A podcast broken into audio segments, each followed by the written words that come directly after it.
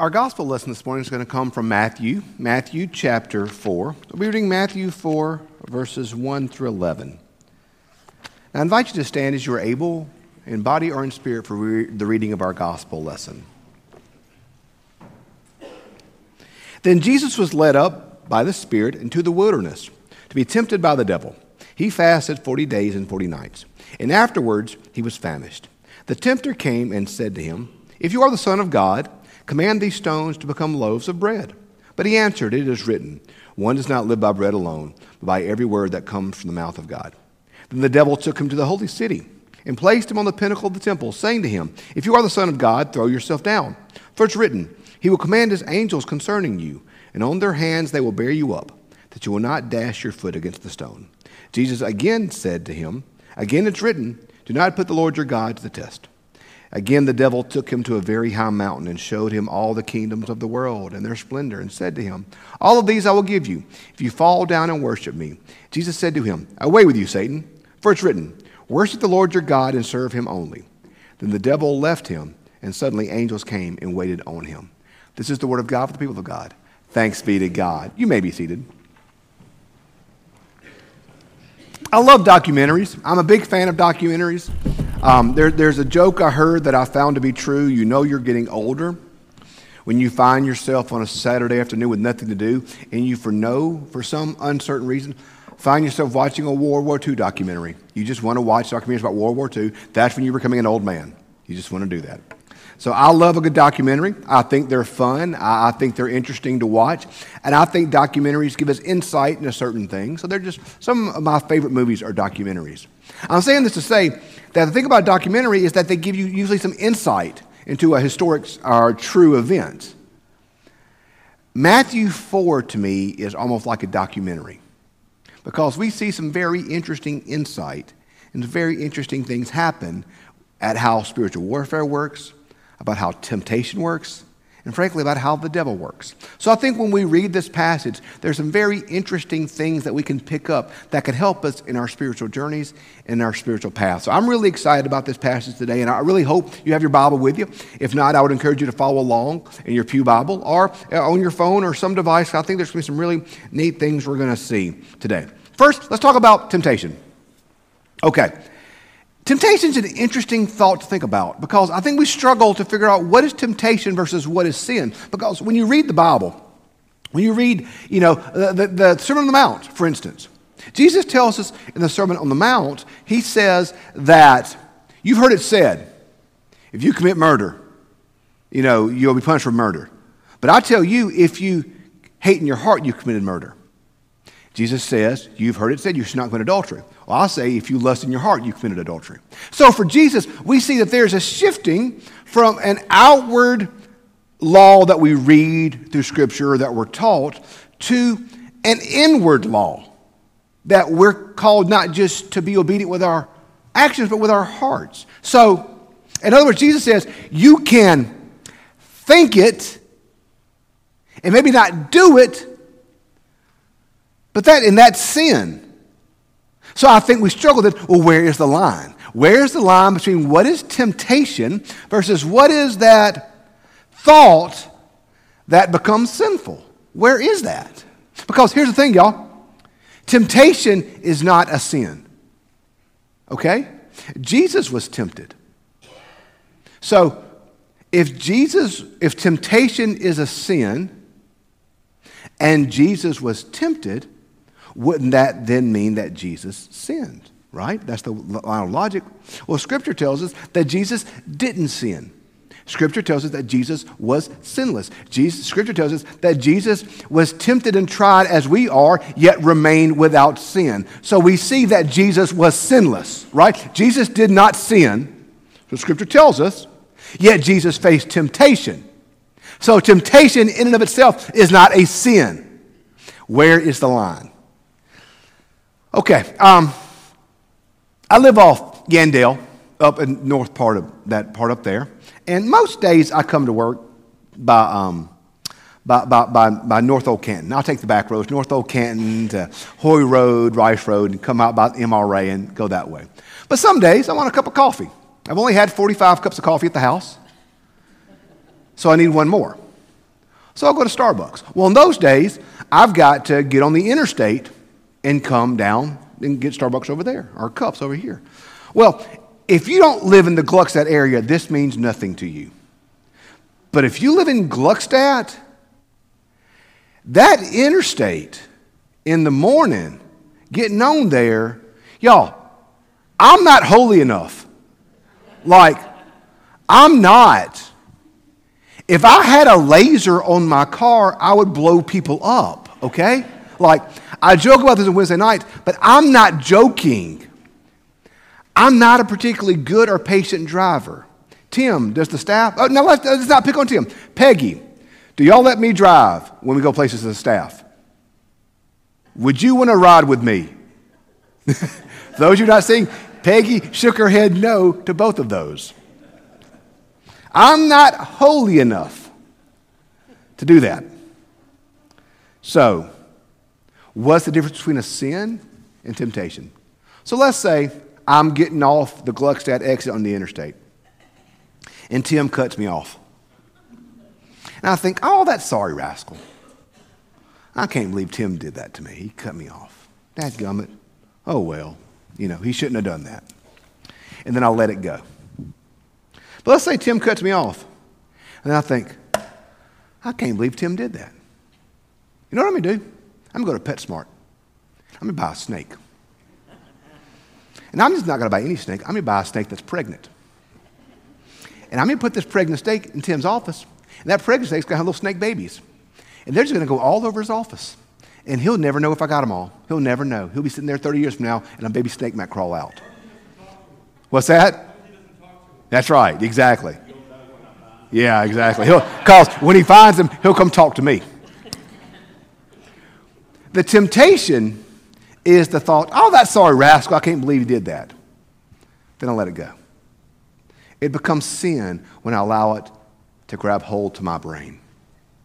It becomes sin when I begin to let it grab hold to my heart. The passing thought is the temptation.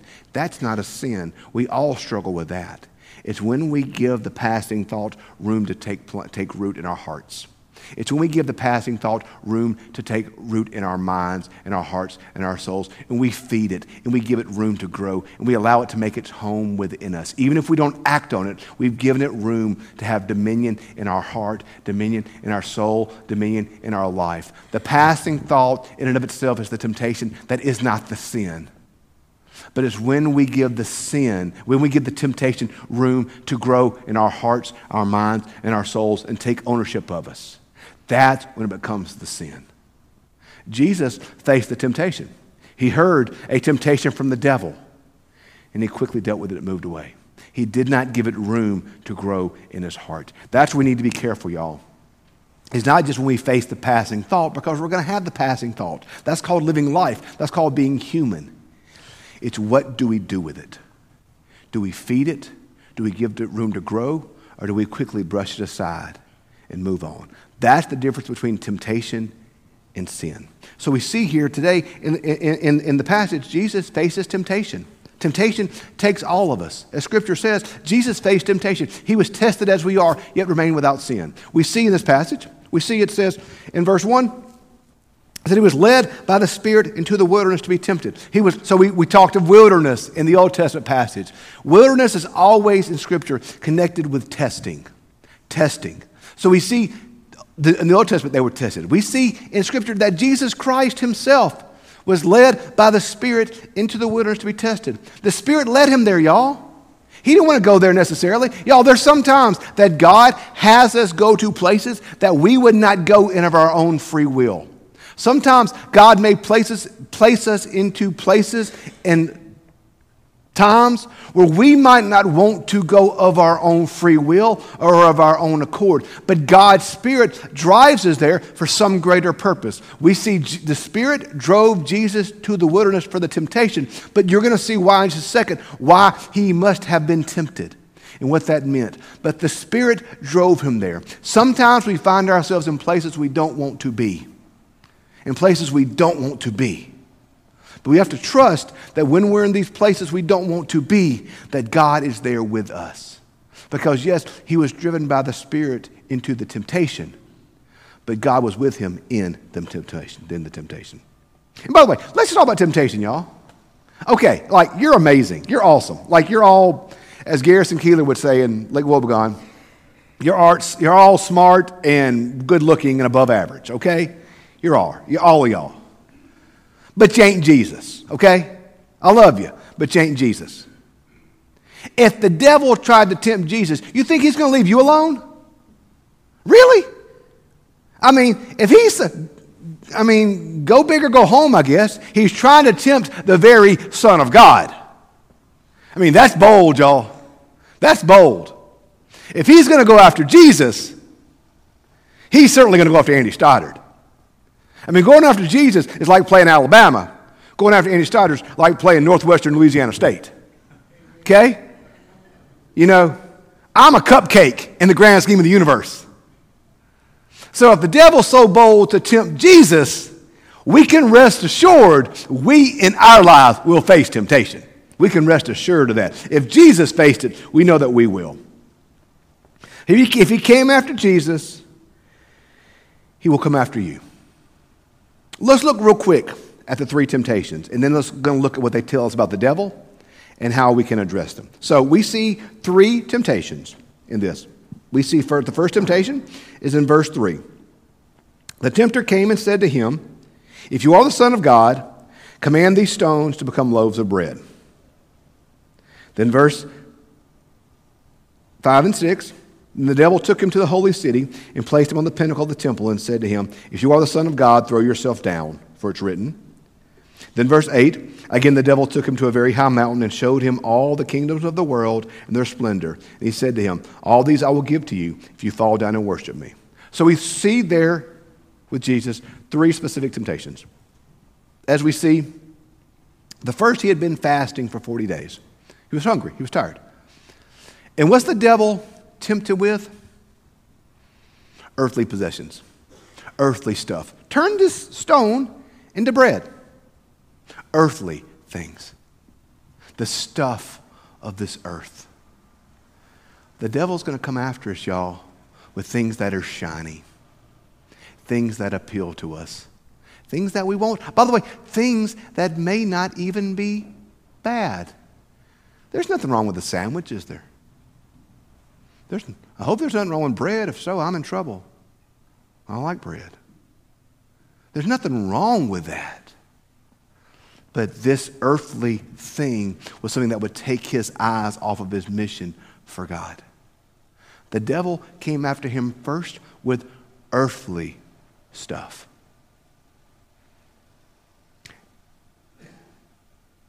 The challenge, y'all, I, I don't worry about most of us here going out and commit murder today. But the challenge is this how much of our integrity will we compromise to get what we want? It's not when the temperature's turned up to 300 degrees. That's easy. What about when it's bumped up to 77 degrees or 78 or 80? How much of the little places in our life where we compromise our integrity in small ways to get what we want, to get what we think, think we need, to get what, this is where the devil gets us, to get what we deserve. Where we compromise our integrity, where we compromise God's truth, where we compromise our lives to get the earthly stuff that we think we want, the earthly stuff that we think we need, these earthly things that we think that are so important. So the first temptation is for the earthly stuff, stone to bread. The second is this. He takes him to the pinnacle of the temple. And by the way, what does he do here to Jesus? Quotes the Bible. Y'all, it's not just enough to quote the Bible. It's not just enough to know chapter and verse. We have to know the Bible. That's why Paul says, let the word of God richly dwell within you. You think you can quote the Bible? Well, so does the devil. Okay? He went, the devil went chapter and verse right here, didn't he? It isn't just that. So it isn't just enough for us to be able to quote a verse here or there, or to quote. By the way, quoting the Bible is a good gift. I told my Sunday school class this morning. It's a gift we should aspire to have. Knowing the Bible is good, but it isn't just enough that we can quote the Bible. We must know the Bible. Because what's the devil do? He quotes the Bible to Jesus. What does Jesus do? He quotes it correctly to the devil. It isn't just that Jesus quoted the Bible, it's that he knew the Bible. So he goes to Jesus and he says, Hey, hey, Throw yourself off this pinnacle and they'll protect you, they'll catch you. What was the second temptation? Safety. Where was Jesus' life headed? What path was he walking towards? Right there the cross. Of all the ways that we humans have come up with to kill each other, the cross might have been the worst. You die by asphyxiation. You die because you choke on your own fluids. They break your legs so that you can't push up and breathe. You literally suffocate on the cross. You die naked. They strip you down. It's a painful, embarrassing way to die. By the way, Jesus, in his humanity, didn't want to do that. What did he pray before in the garden before he was betrayed? Lord, take this cup from me, but not your will, but mine. Jesus was both fully God and fully human. We needed the humanity of Jesus to shed the blood to atone for sin because it was human sin that caused all this, so humans must atone. But it was the divine nature, the divinity of Jesus that made him sinless. That's the incarnation, fully God, fully human. That's what made the cross what it was. It's what he did. So Jesus knew that he was headed to the cross. Lord, keep my eyes on the cross, as the choir sang today. That must have scared the humanity of Jesus. And wouldn't he have desired safety? Wouldn't he have desired safety? The humanness of Jesus? That was his temptation. We have in our culture made safety and comfort our, our idols. We desire safety and we desire comfort above all things in the American con- culture. How often do we compromise our integrity? How often do we compromise what's right for a little bit of safety and a little bit of comfort? And the last temptation we see is this, where he takes him to the mountain and says, offers him all the world, says, Worship me and I will give this to you. What's the last temptation? Power. Worship me and I will give this to you. How often do we compromise our integrity for power?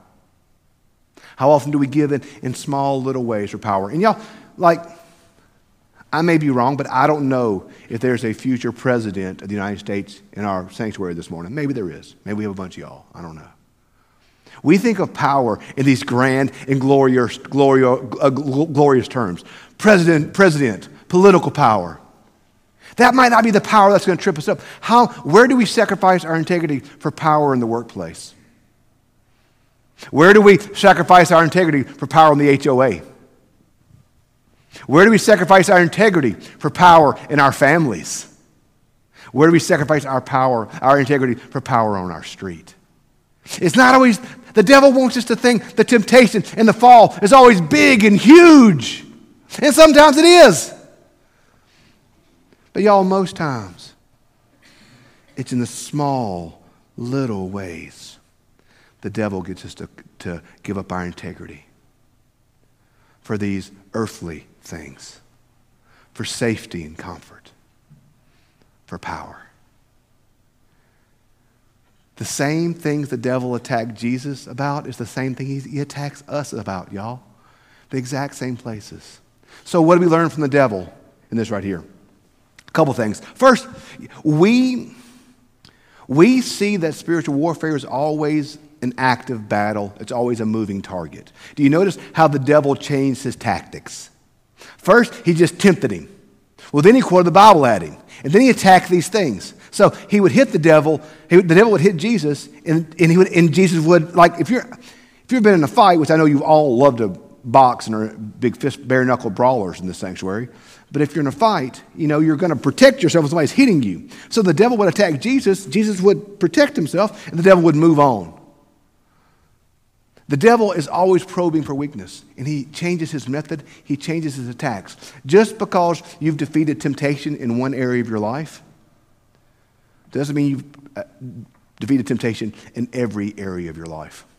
Temptation is a daily battle. Temptation is a daily thing. The struggle is a daily war against evil and against temptation. The devil's always changing his tactics. Notice he quoted the Bible. he quoted the Bible. He's going to do everything he can do to throw us off and to tempt us. So we've got to be aware. We've got to be awake. We've got to be looking. We've got to be protecting. We've got to be growing. We've got to understand these places he comes to us and be ready for that attack and stand up. But here's the thing if you don't remember anything I tell you during Lent, remember this. The last temptation the devil takes Jesus to the mountain and says, Worship me, and I will give all this to you. Let me ask you a question Did the devil have the power to give that to Jesus? No. He's lying. He can't give that to Jesus because guess what? Jesus already has it. In Colossians, it says that all things were made by Christ and through Christ, and He holds all things together. Jesus, I mean, the devil didn't have the power or the ability to give this to Jesus. He was lying. This temptation was a lie. He couldn't give Jesus all the kingdoms of the world, first, because they weren't the devil's to give, and second, they were already Jesus. Jesus already had them. He was already King of Kings and Lord of Lords. The devil is lying. He can't even do this. Y'all, temptation is always a lie. It always looks good. It always looks appealing. It always looks like it's life giving. But temptation is always a lie. If you don't remember anything I tell you during this Lenten season, remember that. Temptation is a lie. The devil is lying here. He could not give that to Jesus, it wasn't his to give, it was God's. He was lying. And if we will remember that temptation is a lie, it gives us the ability to stand up to it. And in the end, we see that angels were sent to protect him. God's going to take care of you, y'all. When you're going through trials and troubles and temptations, God sees, God knows, and God cares. He will not leave you, and He is with you in the midst of it. As His word says in John 14, He will not leave us orphans. He is coming to us. Scripture says that we, if we resist the devil, he will flee from us. If we stand against him with God's word in our heart, the truth of Scripture in our heart, if we stand firm and understand that temptation is a lie, and if we stand knowing that God stands with us and that Christ has already overcome, we can stand against the temptations of the devil. Understand them for what they are. They are a lie. Do not give them room in your heart to grow. The devil has already defeated the devil. The Jesus has already defeated the devil. The devil's already defeated. May we stand firm in the victory that Christ has already won. Let us pray.